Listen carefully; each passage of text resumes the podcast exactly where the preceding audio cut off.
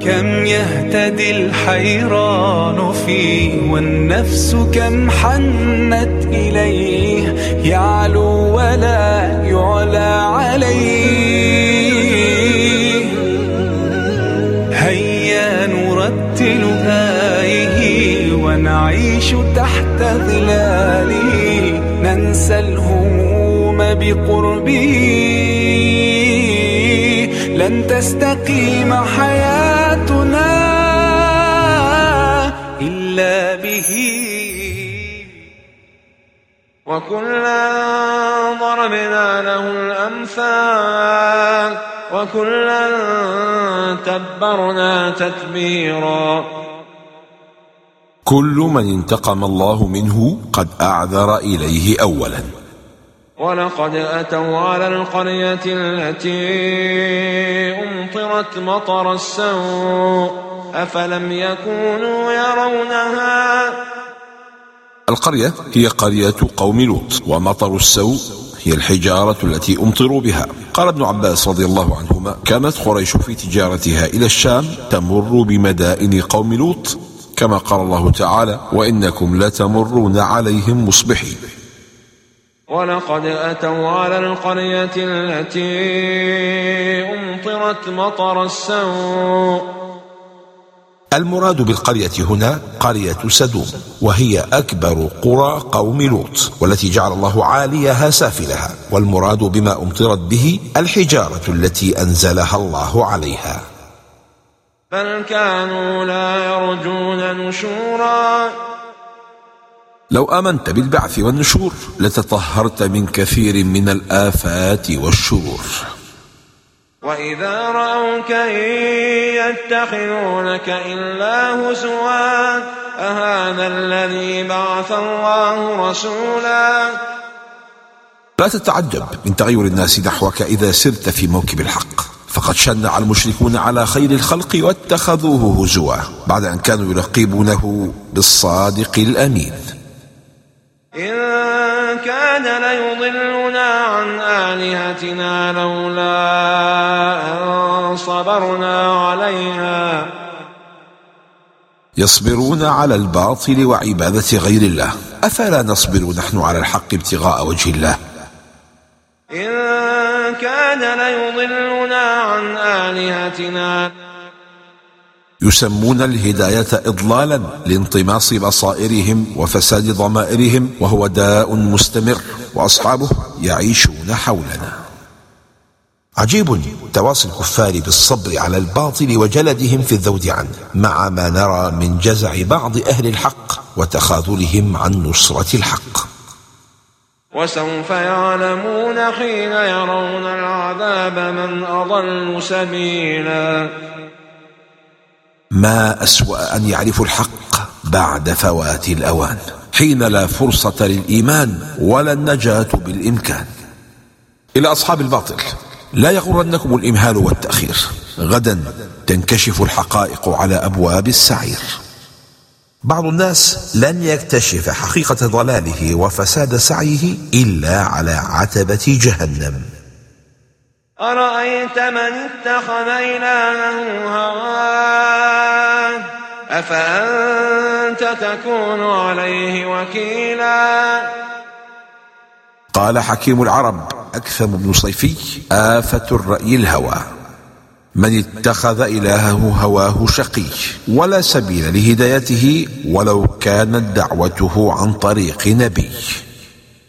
أم تحسب أن أكثرهم يسمعون أو يعقلون؟ إن هم إلا كالأنعام بل هم أضل سبيلا. الجحود والحسد والهوى تسد الآذان وتفسد الأفهام وتجعل أصحابها في منزلة أدنى من الأنعام. إن هم إلا كالأنعام بل هم أضل سبيلا. قال الحسن البصري لا تكن شاة الراعي أعقل منك. تزجرها الصيحة وتطردها الإشارة. وأنت كم زجرتك آية الله؟ من النار تخوفك فلا تخاف. وإلى الجنة تدعوك فلا تشتاق. ومن الله تحذرك فتتعرض لغضبه. ألم تر إلى ربك كيف مد الظل ولو شاء لجعله ساكنا؟ ثم جعلنا الشمس عليه دليلا جعل الظل يمتد وينبسط فينتفع به الناس. ولو شاء لجعله ساكنا ملتصقا بأصل كل مظلة من جبل أو بناء أو شجرة فلم ينتفع به أحد. ثم جعلنا الشمس عليه دليلا لولا الشمس الحارقة ما عرفنا نعمة الظلال الوارفة. قال القرطبي لأن الأشياء تعرف بأضدادها ولولا الشمس ما عرف الظل ولولا النور ما عرفت الظلمة. ثم قبضناه إلينا قبضا يسيرا. ترتفع الشمس فيزداد نقصان الظل شيئا فشيئا وفي القبض التدريجي من المنافع ما لا يحصى. ولو قبضه الله دفعة واحدة لتعطلت أكثر مصالح الناس. فاختلاف الليل والنهار وتعاقب فصول العام ومعرفة الأوقات ومواسم الزروع والحصاد وتناوب انتفاع الأخطار بأشعة شمس النهار ومنافع الظل كل هذه نعم قليلا ما ينتبه إليها أو أن تشكر. وهو الذي جعل لكم الليل لباسا والنوم سباتا والنوم سباتا وجعل النهار نشورا. لا تقلب ليلك نهارا بالسهر ولا تقلب نهارك ليلا بالنوم. من بديع خلق الله في الإنسان أن جسده بمجرد استقبال أشعة النهار يبدأ إفراز هرمون النهار المعروف باسم السيروتونين فينشط للحركة. فإذا جاء الليل بدأ إفراز هرمون الميلاتونين المعروف باسم هرمون النوم أو هرمون الظلام حيث ينشط إفرازه ليلا ويقل نهارا فيحدث زيادة الرغبة في النوم. وهو الذي أرسل الرياح بشرا بين يدي رحمته. لولا الرياح لما جاءت السحب ولولا السحب ما كان مطر ولولا المطر ما وصلتنا رحمة الله. فانظر كيف يسوق الله إلينا رحمته. وأنزلنا من السماء ماء طهورا. قال ثابت البناني دخلت مع أبي العالية في يوم مطير وطرق البصرة قذرة فصلى فقلت له فقال وأنزلنا من السماء ماء طهورا. قال طهره ماء السماء.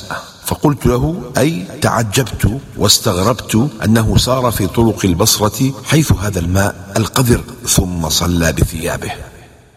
لنحيي به بلدة ميتا ونسقيه مما خلقنا أنعاما وأناسيا كثيرا. قدم الله إحياء الأرض على سقي الأنعام والناس لأن خروج النبات من الأرض بسبب المطر تتوقف عليه حياة الناس والأنعام وقدم سقي الأنعام لأنها سبب حياة الناس. ولقد صرفناه بينهم ليذكروا فابى أكثر الناس إلا كفورا. كم كرر الله لعباده القول وذكرهم بما أنعم عليهم من نعم ليقبلوا عليه فأعرضوا عنه وليشكروه فكفروا به.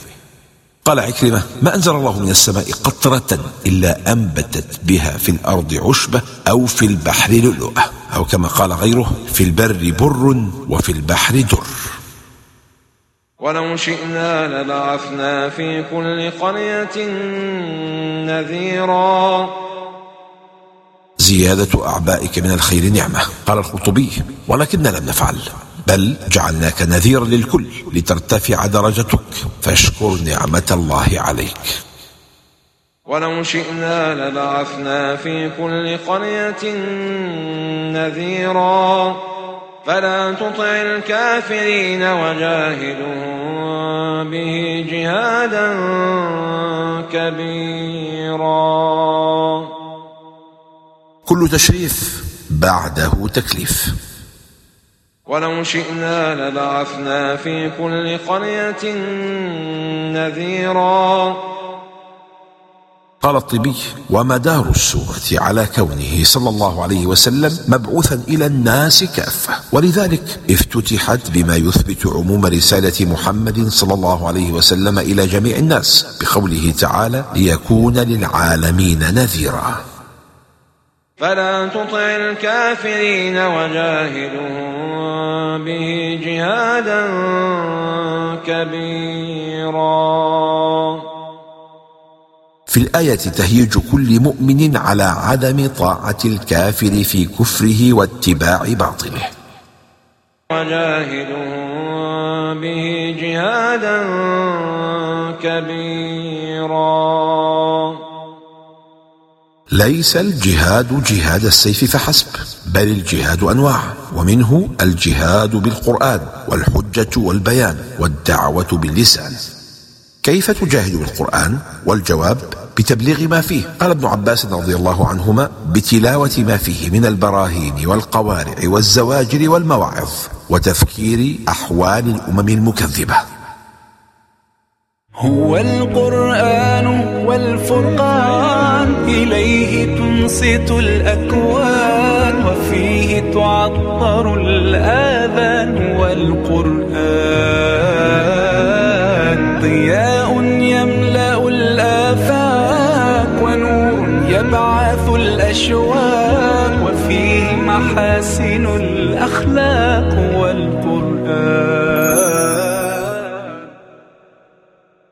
فلا تطع الكافرين وجاهدهم به جهادا كبيرا. قال الألوسي السورة مكية ولم يشرع في مكة الجهاد بالسيف ومع هذا لا يخفى ما فيه. ويستدل بالآية على الوجه المأثور على عظم جهاد العلماء لأعداء الدين بما يوردون عليهم من الأدلة. وأوفرهم حظا المجاهدون بالقرآن منهم. وهو الذي مرج البحرين. هذا عذب فرات وهذا ملح أجاج وجعل بينهما برزخا وحجرا محجورا. بين كل بحرين حاجز وكأنه جدار. ومياه كل بحر لا تختلط بالبحر المجاور له. والدراسة الحديثة تؤكد اكتشاف بحار عذبة تحت البحار المالحة وأن بينهما حاجزا. وهذا من إعجاز القرآن وإبلاغه بما لم يعرف إلا حديثا. وهو الذي خلق من الماء بشرا فجعله نسبا وصهرا الصهر يطلق على أقارب المرأة كالأبوين والإخوة والأعمام والأخوال قال صاحب الكشاف قسم سبحانه البشر قسمين ذوي نسب أي ذكورا ينسب إليهم فيقال فلان ابن فلان وفلانة بنت فلان وذوات صهر أي إناثا يصاهر بهن. ويعبدون من دون الله ما لا ينفعهم ولا يضرهم. بعد تعداد النعم سرد الله أحوال أهل الكفر لنشمئز من هذا العقوق فبدل من أن يشكروا الله على ما أنعم به عليهم كان الكفر به وإشراك غيره معه.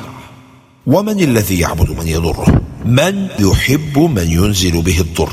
إن الناس تحب الذي ينفعها وتكره من يضرها إلا الضرر الذي يصيب العبد بقدر الله لا يخلو من فوائد. كألم البدن الذي ينبه للمرض والمرض الذي يحط الوزر والهم الذي يمحو الخطايا. وكان الكافر على ربه ظهيرا. هنا تعرف معنى حزب الشيطان. فالكافر دائما مع شيطانه على ربه وهذا معنى كونه من حزب الشيطان. قال ابن القيم هذا من ألطف خطاب القرآن وأشرف معانيه. فالمؤمن دائما مع الله على نفسه وهواه وشيطانه. وهذا المعنى كونه من حزب الله وجنده وأوليائه والكافر مع شيطانه ونفسه وهواه على ربه. وعبارات السلف على هذا تدور. وما أرسلناك إلا مبشرا ونذيرا البشارة قبل النذارة والترغيب قبل الترهيب. التبشير بالجنة والتحذير من النار هما كفة الميزان فلا تميل إلى إحداهما كل الميل. قل ما أسألكم عليه من أجر إلا من شاء. سؤال الداعية للمقابل المادي من المدعوين أو حتى أخذه بغير سؤال يضعف أثر دعوته. وتوكل على الحي الذي لا يموت. إنما قال على الحي الذي لا يموت لأن من توكل على الحي الذي يموت فإذا مات المتوكل عليه ضاع المتوكل. أما الله سبحانه فإنه حي لا يموت. فلا يضيع من توكل عليه أبدا. وسبح بحمده. أي اقرن بين حمده وتسبيحه. ولذا كان رسول الله صلى الله عليه وسلم يقول سبحانك اللهم ربنا وبحمدك. نزه الله تنزيها مقترنا بحمده واحمده على كماله وكمال صفاته كعلمه وحلمه وحكمته. ففي ظل هذا الإيمان وقوة هذه العقيدة لا يطغى قوي على ضعيف ولا غني على فقير فتسعد ويسعد غيرك. وكفى به بذنوب عباده خبيرا. كفى بهذه الآية وعيدا وتهديدا. كأنه قال إن أقدمتم على مخالفة أمره فكفاكم علمه الذي يعني مجازاتكم بما تستحقون من العقوبة. الرحمن فاسأل به خبيرا. من تسأل عن الله؟ قال ابن كثير استعلم عنه من هو خبير به عالم به فاتبعه واقتد به. وقد علم أنه لا أحد أعلم بالله ولا أخبر به من عبده ورسوله محمد صلوات الله وسلامه عليه. فاسأل به خبيرا. قال ابن عاشور وهذا يجري مجرى المثل ولعله من مبتكرات القرآن نظير قول العرب على الخبير سقط. يقولها العارف بالشيء إذا سئل عنه؟ والمثلان وإن تساويا في عدد الحروف المنطوق بها فالمثل القرآني أفصح لسلامته من ثقل تلاقي القاف والطاء والتاء في سقط. وهو أيضا أشرف لسلامته من معنى السقوط وهو أبلغ معنى لما فيه من عموم كل خبير بخلاف قولهم على الخبير سقط لأنها إنما يقولها الواحد المعين. وإذا قيل لهم اسجدوا للرحمن قالوا الرحمن أنسجد لما تأمرنا وزادهم نفورا. كان كفار قريش ينكرون اسم الرحمن ويقولون ما نعرف الرحمن إلا رحمن اليمامة وهو مسيلمة الكذاب. وكان مسيلمة تسمى بالرحمن والأقرب أن المراد إنكارهم لله لا للاسم. في صلح الحديبية أمر صلى الله عليه وسلم علي بن أبي طالب وكان كاتب هذا الصلح اكتب بسم الله الرحمن الرحيم. فقال سفير قريش ما الرحمن؟ لا نعرف الرحمن ولا الرحيم. اكتب ما كنت تكتب قبل باسمك اللهم. أنسجد لما تأمرنا وزادهم نفورا. قال الضحاك فسجد رسول الله صلى الله عليه وسلم وأبو بكر وعمر وعثمان وعلي وعثمان بن مظعون وعمرو بن عنبسة. ولما راهم المشركون يسجدون تباعدوا في ناحية المسجد مستهزئين. فهذا هو المراد من قوله وزادهم نفورا أي فزادهم سجودهم نفورا. تبارك الذي جعل في السماء مروجا وجعل فيها سراجا وقمرا منيرا. الضياء للشمس لأن فيها نورا وحرارة على خلاف نور القمر الذي ما هو غير انعكاس لضياء الشمس مما يدل على دقة التعبير القرآني وإعجازه. التفكر عبادة جليلة. يثاب عليها العبد كما يثاب على الصلاة والصيام والقيام. ومع هذا فأكثر الناس عنها نيام.